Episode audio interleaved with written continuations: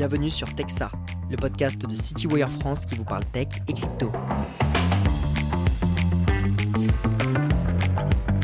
Bonjour à tous et à toutes, bienvenue dans Texa, le podcast de CityWire France sur la tech et la crypto. Je suis Auguste Grillon du Moulin, journaliste pour CityWire France. Alors, dans l'épisode du jour, nous allons aborder le sujet de la cybersécurité. C'est un sujet on ne peut plus d'actualité car en 2023, c'est près d'une entreprise sur deux qui a constaté au moins une cyberattaque réussie contre ses infrastructures, selon le dernier baromètre OpinionWay pour le club des experts de la sécurité, de l'information et du numérique. Alors je précise qu'on parle d'entreprises de plus de 250 salariés dans le cadre de ce baromètre, mais on voit que c'est un sujet qui, prend de l'ampleur et qui ne devrait pas s'arrêter de sitôt, surtout euh, au vu des évolutions technologiques. Pour en discuter, j'accueille Gilles Daguet, responsable de la stratégie cybersécurité en private equity de Tikeo Capital. Gilles, bonjour. Bonjour. Alors, ensemble, j'aimerais, euh, pour découper cet épisode, peut-être qu'on euh, commence par euh, dresser un cadre général un peu sur ce qu'est la, la, cybersécurité aujourd'hui. Ensuite, peut-être aborder un, côté plus investissement en, en, parlant du coup de votre fonds chez Tikeo Capital. Et enfin, euh, aborder la cybersécurité du point de vue de société de gestion, en particulier avec le règlement euh, DORA qui entre en vigueur euh, d'ici 2025 sur le sujet. Alors peut-être pour commencer, pour brosser un tableau, quelle importance a pris le risque cyber aujourd'hui dans le monde de l'entreprise en termes de, gestion des risques?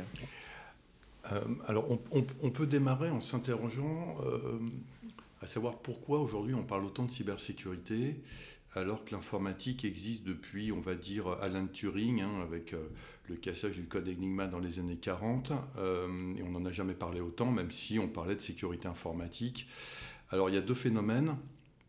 Le premier phénomène, c'est ce qu'on appelle la digitalisation de l'économie. À partir du moment où vous digitalisez l'économie, c'est-à-dire que vous augmentez la surface d'attaque hein, en étant capable de faire communiquer des machines qui ne communiquaient pas euh, entre elles avant, être capable de déclarer ses impôts euh, sur Internet, euh, ben évidemment, la surface d'attaque étant plus importante, ben, l'ensemble des, malfrats informatiques vont pouvoir attaquer n'importe qui, n'importe où, n'importe quand. Donc en fait, la question, c'est pas de savoir si je vais être attaqué, c'est de savoir quand est-ce que je vais être attaqué. Ça, c'est la première explication. Et la deuxième explication, ça a été accéléré par un phénomène qu'on a tous subi, qui s'appelle le Covid, puisqu'on est resté mmh. chez nous pendant, euh, pendant plusieurs mois, dans des infrastructures qui n'étaient pas prévues pour ça. Et donc là aussi, il y a eu une augmentation euh, très très importante euh, des attaques, avec un phénomène qu'on observe depuis plusieurs années, qui est l'augmentation des datas. Évidemment, la cybersécurité, ça sert à protéger les datas, et les datas, dans les deux prochaines années, il va être créé autant de datas que ce qu'on a créé les 30 dernières années. Donc voilà, donc on a un enjeu de, conservation de la data, de savoir où elle est, de la protéger euh, pour pouvoir euh, bah, fonctionner de manière optimum dans le dans l'économie digitalisée. Donc voilà, c'est ça un peu la genèse qui fait que depuis, on va dire, 5-6 ans, la, la cybersécurité prend beaucoup d'ampleur. Je vois. Quels sont les différents types d'attaques peut-être qu'on retrouve aujourd'hui euh, du coup? Bah, En fait, vous avez euh, deux catégories d'attaquants. Vous avez euh, moi ce que j'appelle les bandits de grand chemin. C'est un peu comme au Moyen Âge. Hein, ils se cachaient derrière les arbres pour aller attaquer le carrosse où il y avait de l'argent. Donc ça, c'est les gens qui vont chercher uniquement le gain financier. Donc ils récupèrent sur le dark web des malwares, alors soit qui modifient un petit peu ou beaucoup, et puis ils balancent ça à haute dose avec des bots et puis ils attendent que les gens payent une rançon. Mmh. Voilà, donc ça c'est très lucratif. Et puis vous avez un, une deuxième catégorie d'attaquants qui sont euh, bah, les États. Les États, hein, donc tout le monde écoute tout le monde, tout le monde euh, espionne tout le monde, euh, tout le monde attaque tout le monde, donc à des fins de, de vol d'informations, d'écoute, de déstabilisation. Voilà, donc ça c'est quelque chose d'étatique. Voilà, c'est les, deux grands, c'est les deux grandes catégories, pour faire simple, de, d'attaquants. Puis bah, après, il y a différentes techniques. Hein. C'est la plus connue, c'est le phishing. Hein. C'est vous recevez un mail qui euh, ressemble, euh, comme deux gouttes d'eau, à un vrai mail pour pouvoir évidemment euh, attraper celui qui va cliquer sur la pièce jaune. Parce qu'il ne faut pas oublier que tout l'arsenal cybersécurité qu'on met en place, à la fin, quand même, il y a un maillon faible qui est l'humain. Parce que vous avez beau mettre des firewalls, des anti-spam et tout, au bout d'un moment, ça arrive quand même sur votre, devant votre écran. Et si vous cliquez sur la pièce jointe, et bien évidemment, euh, qu'il ne fallait pas cliquer, euh, ça peut avoir des conséquences très, très importantes. Donc globalement, le maillon faible, si ce n'est pas exactement toujours vrai, ça reste l'humain. Et donc il y a tout aussi, en cybersécurité, tout un, volet de ce qu'on appelle de cyber-awareness, c'est-à-dire de, mmh. de, prise en compte des gens de, faire attention quand on reçoit un mail, de prise, en, de prise de conscience en fait de ce qu'est une attaque informatique pour là aussi élever le niveau de cybersécurité des organisations. C'est pas que du matériel, c'est aussi de la l'éducation. de l'éducation, exactement. Je vois. Est-ce qu'on a des certains secteurs peut-être qui sont plus touchés que d'autres pour euh, je sais pas diverses raisons? Ça pourrait être pour des données qui se revendent mieux ou euh, je sais pas ils sont moins protégés? Ouais, alors en fait on s'aperçoit que tout le monde se fait attaquer. Euh, le, le, le le, dentiste, le, syndic d'immeuble. Mais c'est vrai qu'après, euh, puisqu'on va parler réglementation, il y a des acteurs qui sont plus importants que d'autres. Hein. c'est ce qu'on appelle les opérateurs d'importance vitale, hein, qui a été, euh, c'est un terme qui a été euh, de mémoire euh, créé euh, lors de la loi de programmation militaire en 2012. Euh, c'est donc c'est tous ceux qui, dans une économie, sont les plus importants et c'est tous ceux, si jamais ils étaient attaqués, qui pourraient mettre à mal l'économie. donc vous avez les opérateurs d'importance vitesse, vous avez les opérateurs de services essentiels, les ESE, voilà. Donc ça, ce sont des gens qui doivent absolument, pour faire fonctionner l'économie, se protéger et augmenter le niveau de protection. Je vois. Est-ce que, euh, du coup, euh, pour rester un peu dans l'actualité, récemment on a vu une attaque sur des services de, tiers payants, euh, du coup du service public. Est-ce que c'est une part égale, du coup, le nombre d'attaques qui se dirigent contre le privé, qui se dirigent contre le public, ou il y a une tendance plutôt... Non, je pense que les opérateurs, les, malfrats, cherchent, cherchent l'appât du gain, ils, cherchent le maillon faible, en fait. Hein. Pourquoi les hôpitaux ont été attaqués par, pendant le Covid? Bah, C'est justement parce que c'est une situation d'urgence et ils se sont dit, bah, je vais aller attaquer les hôpitaux parce que de toute façon, il faut absolument qu'ils, mettent, qu'ils remettent le système en route et donc ils vont me payer la rançon. Ça Ça s'est pas exactement passé comme ça. Donc ils cherchent en fait plutôt le maillon faible quand c'est ciblé. Sinon, ça peut être une attaque un peu large. Mais euh, vous avez tout ce qu'on appelle la chaîne d'approvisionnement qui est euh, évidemment qui est... Euh, qui sont des cibles particulières parce que bah, souvent les, sociétés travaillent en flux tendu et donc si vous, si vous attaquez un sous-traitant de rang 3 qui lui-même euh, est en flux tendu avec le rang 2 et le rang 1, bah, forcément vous mettez toute une chaîne d'approvisionnement par terre et donc celui qui est en rang 3 il va avoir tendance à payer la rançon. Voilà. Mmh. Donc je ne connais pas bien les statistiques entre le public et le privé, mais c'est souvent la situation d'urgence qui fait que les gens ont tendance à payer les rançons, même si euh, en fait l'État ne considèrent qu'il ne faut, qu'il faut pas payer, euh, ou les, ou les États au sens large hein, considèrent qu'il ne faut pas payer. Donc voilà, donc tout le monde se fait attaquer, euh, alors soit ciblé, soit pas ciblé, parce que ça peut arroser large. Je vois. Quand on se fait attaquer du coup et qu'on se fait voler ses, voler, euh, données par exemple, qu'est-ce qui se passe ensuite? Elles sont juste vendues à des gens Ça se passe sur des, le darknet ou des choses comme ça il y a un marché de la, de la donnée, de la vente de données Oui, alors il y a déjà le marché de la, du chantage, c'est-à-dire que si jamais vous ne payez pas la rançon, bah, je vais les diffuser. Hmm. Hein, c'était le cas, c'est souvent le cas d'ailleurs. Et effectivement, après, on peut retrouver les données sur, euh, sur le dark web. Alors, c'est des données, euh, des codes de carte bleue, euh, des informations personnelles d'identité. Donc, après, on en fait, ils en font un usage bah, illicite hein, de, d'usurpation d'identité, d'utilisation de code de carte bleue, des choses comme ça, ou d'utilisation de, carte vitale, numéro de carte vitale, voilà. Donc ça se retrouve, oui, bah, le dark web, de toute façon, c'est un, un, lieu, un lieu souterrain où vous trouvez euh, tout et n'importe quoi, et souvent ce qu'il ne faut pas d'ailleurs. Je vois. Euh, vous, avez, vous avez commencé à me parler un peu des, failles du coup qu'on retrouve avec surtout le, maillon humain. quels sont les autres problèmes, les autres failles qu'on peut retrouver dans une entreprise, ça va être euh, un manque de, sécurité, un manque de... Euh, je sais, bah, du coup, euh, ouais, bah, de niveau de sécurité. C'est-à-dire que les grandes entreprises elles ont pris conscience, notamment aidées en cela par, par des directives européennes ou, des impositions françaises, d'élever leur, leur, niveau de cybersécurité. Donc elles ont les moyens d'avoir des équipes pour pouvoir mettre en place toute cette, tout cet arsenal cybersécurité. Après, effectivement, le maillon faible, c'est plutôt le tissu des PME. Hein. C'est les sociétés qui vont faire, euh, on va dire, moins de 150 personnes, euh, mmh. qui n'ont pas forcément les moyens, les moyens de, d'embaucher des gens euh, spécialisés en cybersécurité et qui, sont très très mal équipés. Donc il y a tout un tas Ils peuvent externaliser leur cybersécurité, mais c'est une prise de conscience. Hein. Et en fait, il y a une statistique, alors c'est vrai aux États-Unis et c'est vrai en Europe, qui dit que 80% des entreprises, donc des PME qui se font attaquer euh, de manière cyber, déposent le bilan dans les six mois. Donc c'est quand même un, élément super important. C'est-à-dire qu'il faut bien comprendre qu'une PME qui se fait attaquer, ça veut dire quoi? Ça veut dire que l'ensemble de son système informatique est crypté, elle n'a pas les moyens rapides de, de, trouver la solution, et donc elle n'a plus l'accès à ses clients, elle n'a plus l'accès à ses fournisseurs, elle ne peut plus payer ses employés, et donc ça ne dure pas très très longtemps tout ça. Donc, donc elle peut déposer le bilan très très vite. Il y a des cas en France de sociétés qui ont déposé le bilan, même des, PME assez grosses, parce mmh. qu'elles ont été attaquées. Et aujourd'hui, quand on est une ETI ou une grande entreprise, c'est systématique qu'on ait une, unité dédiée du coup à la sécurité euh, en interne Oui, bah, c'est-à-dire qu'il faut... Ces grandes entreprises ont de toute façon un service informatique, hein, et donc il faut avoir, si possible, hein, des gens spécialisés en cybersécurité pour pouvoir mettre en place les architectures qui vont bien pour se protéger. Et mettre à jour et suivre, et voilà. Euh, j'imagine aussi qu'il y a, je l'ai dit en introduction, un sujet qui ne va pas aider en tout cas dans, dans tout ça, c'est l'intelligence artificielle, les évolutions technologiques. Euh, les attaques, j'imagine, deviennent de, de, plus en plus euh, peut-être sophistiquées un peu. comment est-ce que vous voyez la chose, l'impact de l'intelligence artificielle sur le...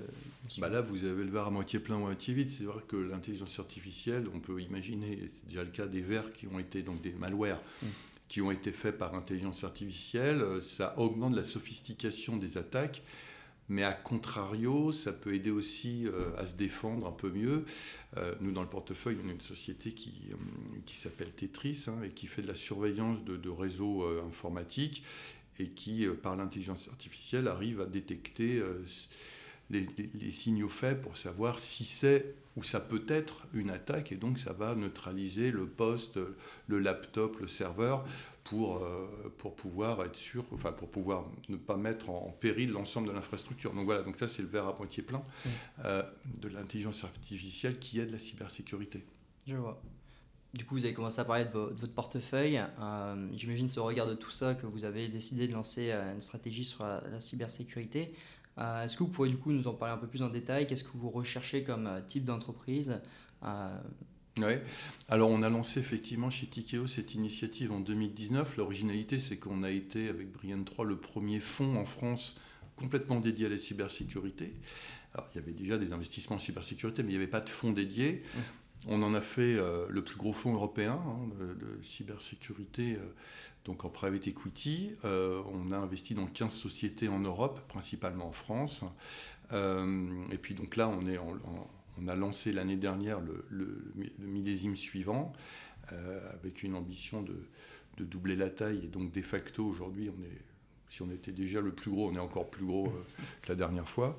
à ce qu'on cherche comme entreprise, en fait, la cybersécurité, c'est une partie de ce qu'on fait. Nous, on couvre le, spectre de la, de la confiance numérique, hein, qui, euh, qui, est un peu plus large, puisque si on dit que la cybersécurité, c'est euh, le développement d'un produit pour lutter contre une attaque informatique, vous avez tout un tas de sujets qui sont, de la, par exemple, de la fraude au paiement, qui n'est pas exactement une attaque informatique, mais qui mmh. est euh, l'utilisation de l'informatique pour modifier un, un numéro de compte ou une, un SIRET, et donc vous allez pouvoir comme ça récupérer de l'argent. Donc c'est pas exactement une attaque informatique, mais c'est plus dans le monde de la confiance numérique. Voilà. Donc typiquement, nous on cherche des sociétés qui sont dans cet univers-là, hein, cybersécurité, confiance numérique, euh, et qui ont évidemment des taux de croissance importants, puisque je donne juste deux chiffres. Euh, la croissance euh, moyenne du secteur de la cybersécurité dans le monde, c'est 15% par an. Et nous, on a des entreprises qui, en moyenne, font une croissance par an de plus de 40%. Donc on voit qu'elles font quasiment trois fois du chiffre d'affaires, tout à fait, du chiffre d'affaires. Donc forcément, euh, alors toutes les réglementations, tout ce qui concourt effectivement à élever le niveau de cybersécurité des entreprises ou des organisations, fait que l'ensemble des acteurs de la cybersécurité profitent de cette obligation de, de, cyberprotéger. Je vois. Et vous trouvez facilement des entreprises dans le secteur aujourd'hui? Bah, C'est un métier, hein, donc on, se donne beaucoup de mal. Euh, donc on regarde, on a la chance d'avoir euh, plusieurs implantations dans le monde et en Europe euh, dans le groupe Tikeo, donc on sert de, nos, de nos, réseaux, de nos réseaux internes pour pouvoir démultiplier la force de frappe de recherche d'opportunités. Donc on regarde principalement en Europe. Euh, et, les pôles où on regarde en Europe, c'est bon, évidemment la France, euh, l'Italie, l'Espagne. Euh, alors la Suisse est un, bon pourvoyeur de technologies de cybersécurité. Il y a l'Angleterre, l'Allemagne, la Hollande aussi. Voilà, à peu près les zones où on regarde. Alors après, il y a évidemment le gros de la troupe, c'est les États-Unis. Hein. c'est un marché énorme, c'est 50% du marché. Donc, euh, voilà. Et vous, investissez dans les entreprises américaines? Ouais, on, on, regarde ce qui se passe. Toujours intéressant de regarder ce qui se passe à l'extérieur de la France et de l'Europe, parce que généralement, notamment dans le monde de la tech, les États-Unis ont souvent six mois d'avance. Ouais que ce soit en technologie ou en manière de faire des deals. Euh, donc on regarde ce qui se passe, on a quelques partenariats euh, outre-Atlantique pour, pour nous aider à, regarder ce qui se passe. Et vous voyez en ce moment peut-être quelque chose qui se passe aux États-Unis qui se passe pas euh, du coup Non, pas spécialement, pas, spécial, pas spécialement des originalités qu'on n'aurait pas en Europe. Hein. On est mm. tous à peu près euh, conscient du problème et c'est une bataille à plusieurs en fait. Hein. Euh, mm. On peut voir qu'on est concurrent dans fonds d'investissement, mais à la fin c'est la collégialité des acteurs de la cybersécurité qui vont faire qu'on va essayer de pouvoir euh, lutter contre les attaques parce que ça si on prend un peu de recul et si on ne met pas la cybersécurité au bon niveau, vous pouvez avoir des démocraties qui, s'écroulent. Enfin, il y a, mm. je crois que c'est le Costa Rica qui s'était fait attaquer euh, le pays s'était fait attaquer, et le pays était en rideau parce qu'ils avaient eu une attaque cyber. Donc vous voyez, ce n'est pas juste la PME du coin qui se fait attaquer là, c'est des enjeux beaucoup plus importants. Et puis en plus, avec les, élections euh, qui arrivent euh, un peu partout dans le monde, le sujet de la cybersécurité est un sujet super important parce que vous avez de la déstabilisation, de la, non-information, de la désinformation qui, qui voilà. Donc tout ça, c'est un sujet aussi cybersécurité. D'accord. Et sur les entreprises plus spécifiquement, euh, quels sont les types d'entreprises cyber qu'on retrouve? Est-ce que ça va être euh, des entreprises par exemple, qui euh, cherchent à renforcer la sécurité en amont des entreprises ou des entreprises qui gèrent des problèmes post-infection? Ouais, c'est un peu tout en fait. Hein. C'est, ouais, non, c'est, vraiment un peu tout. C'est, c'est de la détection, c'est de la, la remédiation, c'est de la réponse à incident, c'est de l'analyse de malware, c'est de l'antifraude au paiement, de l'antifraude au président. Enfin, vous voyez, c'est, c'est mm-hmm. vraiment c'est vaste. En fait, on a l'impression que la cybersécurité, c'est un secteur euh, assez étroit parce que tout le monde pense à antivirus ou à firewall, mais en fait, c'est très très large. En fait, c'est très très large. Et, la technologie fait que il euh, n'y euh, a pas une réponse unique. Il n'y a pas une martingale de cybersécurité qui va répondre à toutes les attaques. On est obligé de mettre plusieurs systèmes en parallèle pour pouvoir répondre et pouvoir essayer de, de, lutter contre une attaque informatique. Hein. C'est un peu comme la porte blindée, hein. c'est pas, pas imparable. je vois. Et le, est-ce qu'il y a un type d'attaque qu'on voit émerger, qu'on retrouve de plus en plus ces temps-ci? Est-ce que dans le baromètre euh, dont, euh, dont, je parlais en introduction, il me semble que c'est les attaques de déni, les DDoS, euh, qui sont de plus en plus utilisées ouais, bah Oui, effectivement. Alors, il y a, JP Morgan, je crois que c'est JP Morgan, hein, la présidente, qui a dit qu'elle avait été. Le nombre d'attaques qu'ils avaient eu en une journée, c'était 25 milliards. 25 milliards d'attaques. Donc ils avaient résisté, ça c'est pas mal. Ah euh, je ne sais pas si le chiffre est vrai, parce que c'est tellement monstrueux, mais enfin bon, c'est ça, ça, quoi. Mm-hmm. J'attaque massivement euh, l'infrastructure pour la faire tomber et pour pouvoir, euh, pour pouvoir mettre à mal l'organisation en fait. Hein. ça c'est pas très nouveau, hein, ça existe depuis longtemps.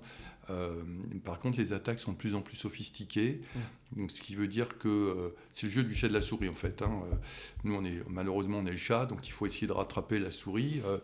et donc, en sophistiquant les, attaques, bah, il faut que l'ensemble de la collectivité technologique augmente son niveau de technicité sur, sur la défense. Voilà. Donc il y a toujours, et c'est plutôt les PME, start-up qui sont, qui sont le fer de lance de cette innovation technologique, parce que les, les grands groupes ou les grandes sociétés, euh, c'est toujours plus long à mettre en œuvre. Voilà. Ouais.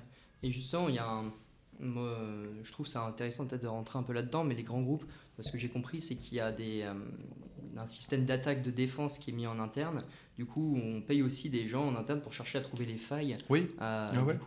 ouais c'est ce qu'on appelle les blue teams et les red teams. Ouais. Euh, oui, tout à fait. nous, on a une société là qui s'appelle Yogosha qui fait du bug bounty et qui a une plateforme justement pour, on va dire, mesurer la, l'intensité de la recherche de failles et donc ils peuvent aussi la mettre en œuvre au sein des entreprises, hein, donc euh, ce qu'on appelle on-premise, euh, pour pouvoir faire en sorte que les équipes euh, Red Team et Blue Team puissent se mesurer, se mesurer et, voir quel est le niveau d'efficacité des réponses internes. J'ai vu euh, dans un communiqué de presse que vous parliez d'une approche euh, secure by design. Oui. Est-ce que vous pouvez euh, nous en dire plus là-dessus Oui, tout à fait. Donc, qu'est-ce que ça veut dire en bon français? Ça veut dire que dès la conception d'un équipement, je pense à la cybersécurité. Mmh. donc, typiquement, nous, on a une société qui s'appelle Trustinsoft, qui vient du monde du safety nucléaire notamment, et qui a développé un outil logiciel à destination des développeurs de code souvent c'est du code embarqué, qui est capable de dire, bah voilà, le code que, que toi tu as développé, je ne dis pas si ce qu'il doit faire est bien fait, mais par contre, je, je peux te garantir que il est cybersécurisé, c'est-à-dire qu'il n'y a pas de faille de sécurité où je vais pouvoir euh, pénétrer ou y mettre quelque chose. Voilà. Et non seulement je le dis, mais je le prouve mathématiquement. Donc ça, on est dès la conception du code. Mm, mm, Donc mm. c'est ce qu'on appelle le secure by design. D'accord. Maintenant, pour aborder peut-être le sujet euh, du coup sous l'angle du point de vue d'une société de gestion, euh, pour peut-être mettre un peu les pieds dans le plat, j'imagine que vous êtes aussi victime de, de, de cyberattaques. Euh, comment est-ce que ça se passe? Qu'est-ce que vous pouvez nous dire euh, chez Tikeo euh, là-dessus? Bah, De toute façon, tout le monde est attaqué. Donc voilà, donc on, renforce, on, consolide notre cybersécurité. on peut basculer sur, sur ce qui a été mis en place, en tout cas au niveau européen. Il y a deux directives importantes qui ont été mises en place, Nice 2 et puis DORA. Je vais parler d'abord de la deuxième, hein, DORA, qui est, un, alors, qui est un, règlement européen. Ça veut dire qu'il rentre en, dans le droit français instantanément. Il n'y a pas besoin qu'il soit traduit dans le droit français comme, euh, comme la directive Nice. Ça, DORA, c'est euh, le Digital Operational Resilience Act. C'est pour l'ensemble des acteurs financiers, donc non seulement les banques, les sociétés de gestion, mais aussi les assurances, les caisses de retraite, voilà, toute la sphère financière. Et c'est assez puissant parce que c'est un, un règlement qui oblige les sociétés à, augmenter leur niveau de sécurité, à faire du, management de la cybersécurité, à faire des tests permanents pour voir quel est le niveau de cybersécurité, mais c'est surtout la résilience, c'est-à-dire qu'il faut avoir une infrastructure cyber qui, en cas d'attaque, bah, la société continue de fonctionner. Donc c'est ce qu'on appelle la résilience. Donc c'est assez puissant. Hein. Euh, voilà, et ça c'est européen. Donc, euh, et tout ça, ce que je disais tout à l'heure, tout ça augmente le niveau de cybersécurité. Alors là, c'est des acteurs financiers. Donc évidemment, c'est un terrain de jeu formidable commercialement pour l'ensemble des sociétés alors, françaises, européennes, mondiales, euh, pour, pour pouvoir vendre leurs produits et concourir à, à l'augmentation de la cybersécurité de cette, de cette sphère euh, financière. Et si on prend Nice 2, hein, alors euh, DORA, c'est un règlement qui doit absolument, enfin les sociétés doivent s'y conformer d'ici euh, janvier 2025. nice 2, ça doit rentrer dans le droit, dans les droits nationaux, donc en l'occurrence dans le droit français, d'ici octobre de cette année. Nice 2, vous pouvez nous en parler Ouais, Nice 2, c'est en fait, c'est en fait, c'est à destination des opérateurs d'importance vitale pour qu'ils augmentent leur niveau, de, leur niveau de cybersécurité, avec quand même un impact important, c'est que si jamais les sociétés se font attaquer et qu'on se rend compte qu'elles elles n'étaient pas au niveau de cybersécurité, il y a une amende sur le chiffre d'affaires mondial de 2%. Ce qui n'est pas le cas pour Dora. Il n'y a pas de... Voilà, il n'y a pas, pas d'amende. Euh, nice 2, là aussi, c'est puissant. Je vois. Comment est-ce que du coup vous avez implémenté ça en interne chez euh, bah, On augmente, bah, euh, ça c'est le travail de notre euh, directeur, directeur et toute l'équipe qui s'occupe de la cybersécurité chez nous. Donc bah, ça passe par une revue évidemment de ce qu'on a comme cybersécurité, augmenter le niveau de cybersécurité, mettre en place des tests permanents. on parlait de Bug Bounty Twitter, c'en est un, un moyen pour pouvoir faire des tests de pénétration de système, pénétration d'infrastructure, pour être sûr que, on n'est jamais, sûr à 100%, mais en tout cas s'assurer que euh, la résilience est là, que même si on est attaqué, l'ensemble de la sphère euh, TKO fonctionne, euh, et puis une gestion des risques cyber aussi à mettre en place. Et donc pour l'ensemble de la communauté financière européenne, c'est un travail énorme. C'est un, investissement, si on parle d'argent, c'est un investissement euh, très très important. Mais très rentable sur le long terme. Bah, oui. Parce que... Oui, parce qu'effectivement, euh, si on est attaqué, euh, c'est une perte de chiffre d'affaires. juste, juste deux mots. Hein. Le, coût des cyberattaques, hein, c'est McKinsey hein, qui a fait une étude il y a deux ans. Le, coût des cyberattaques pour l'ensemble des économies occidentales, on va dire, c'est 6 000 milliards. C'est ce que ça coûte, 6 000 milliards. Face, alors là-dedans, il, il y, a évidemment je rachète des PC, euh, je fais appel à des sociétés de services, mais j'ai surtout la grosse partie, c'est la perte d'exploitation. Et face à ça, le budget de la cybersécurité des entreprises, sur le même périmètre, c'est 200 milliards. Donc 200 milliards, c'est déjà énorme. Mais c'est 6 000 milliards ce que ça coûte. Encore moins. Donc vous voyez, les enjeux financiers, c'est énorme. Je vois. il y a récemment l'AMF qui avait du coup fait un contrôle spot de certaines sociétés de gestion pour vérifier du coup la, les, systèmes mis en place. Ce qui a pointé du doigt, c'était surtout une approche en général des sociétés réactives plutôt que proactives. Euh, est-ce que qu'est-ce que vous pouvez me dire là-dessus? Ouais, bah, en fait, euh, je pense que c'est le cas de beaucoup d'entreprises, hein, pas juste les sociétés de gestion. Euh, et justement, un, règlement comme Dora, bah là, on est proactif. Hein. on peut pas, on peut plus règlement, enfin, que la loi s'impose à nous, on ne peut plus être que, que dans le réactif. On est obligé dans, dans le proactif, s'interroger sur son infrastructure, la renforcer, augmenter les moyens, voilà, embaucher des gens pour faire ça ou, sous-traiter. Donc, euh, donc ce qu'a pointé du doigt l'AMF devrait être corrigé assez rapidement dans les mois, années qui viennent par la mise en place de la réglementation et de son respect. Je vois. Aujourd'hui, est-ce que peut-être euh, dans... comment est-ce que vous estimez peut-être le niveau, euh, je pense si vous avez une vue là-dessus, hein, de cybersécurité dans la gestion d'actifs en France Est-ce que vous trouvez qu'on est du coup au niveau pour Dora où il y a encore un, chemin à faire? Là, franchement, j'ai du mal à répondre pour mes petits, petits camarades. Euh, je sais pas si vous parlez en tracteur, quoi, du coup. Euh, de, ouais, alors, bah, bah, je, pense, euh, oui, je pense que les, directions informatiques parlent entre elles. Euh, moi, j'avoue que je discute pas avec, la, avec mes, confrères informaticiens dans les autres sociétés de gestion. Je discute plutôt avec les investisseurs. Non, mais je, pense que de toute façon, l'AMF avait déjà un œil. Hein, il y a 5-6 ans, il regardait déjà ce sujet de cybersécurité, il regardait comment était notre plan de reprise d'activité, ce qu'on appelle le PRA. Voilà, donc il y avait déjà un œil euh, intéressé et, vraiment euh, précis sur la manière dont les sociétés de gestion pouvaient redémarrer s'il y avait une attaque. Euh, donc là, le je pense que ça a pu qu'augmenter dans les sociétés de gestion, hein, parce que les attaques ont augmenté partout, donc il n'y a pas de raison que les sociétés ne soient pas cyber-protégées un peu plus. Et là, avec Dora, ça va encore augmenter d'un cran. Donc, euh, je ne sais pas à quel niveau on est globalement sur la sphère financière française, mais de toute façon, tout ça va s'améliorer dans les, dans les mois qui viennent. Je vois.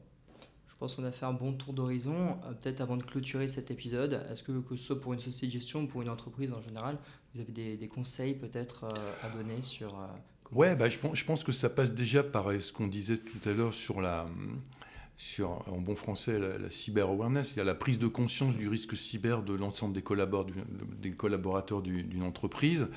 Parce qu'encore une fois, ce sont les maillons faibles. Il faut être vigilant. Quand on a un doute sur un mail, on l'envoie à son support informatique. On clique surtout pas sur la pièce jointe. Euh, et puis, et puis c'est un, un secteur qui, malheureusement, euh, va pas s'arrêter. Hein, Il faudra toujours la technologie, euh, l'intelligence artificielle euh, qui va nous aider côté défense euh, à augmenter le niveau de cybersécurité de l'ensemble des acteurs économiques. Et, c'est vrai qu'on, nous, chez Tikio, on est très sensibilisés sur tout ce qui est impact. Et la cybersécurité en termes d'impact, c'est très important parce que si on fait rien, enfin, ce qui n'est pas le cas en ce moment, hein, mais on pourra avoir des démocraties qui soient mises à mal. Voilà.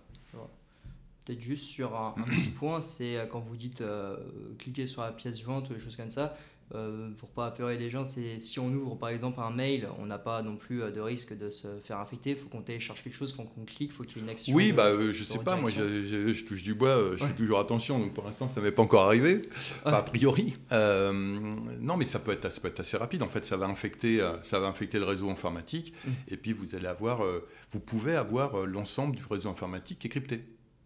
Voilà.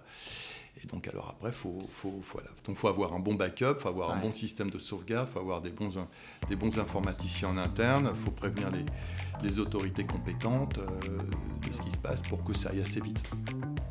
Merci beaucoup euh, pour ce temps Merci à vous. Gilles ah, et merci à tous et à toutes pour votre écoute et je vous dis à bientôt pour un prochain épisode de Texas. Au revoir.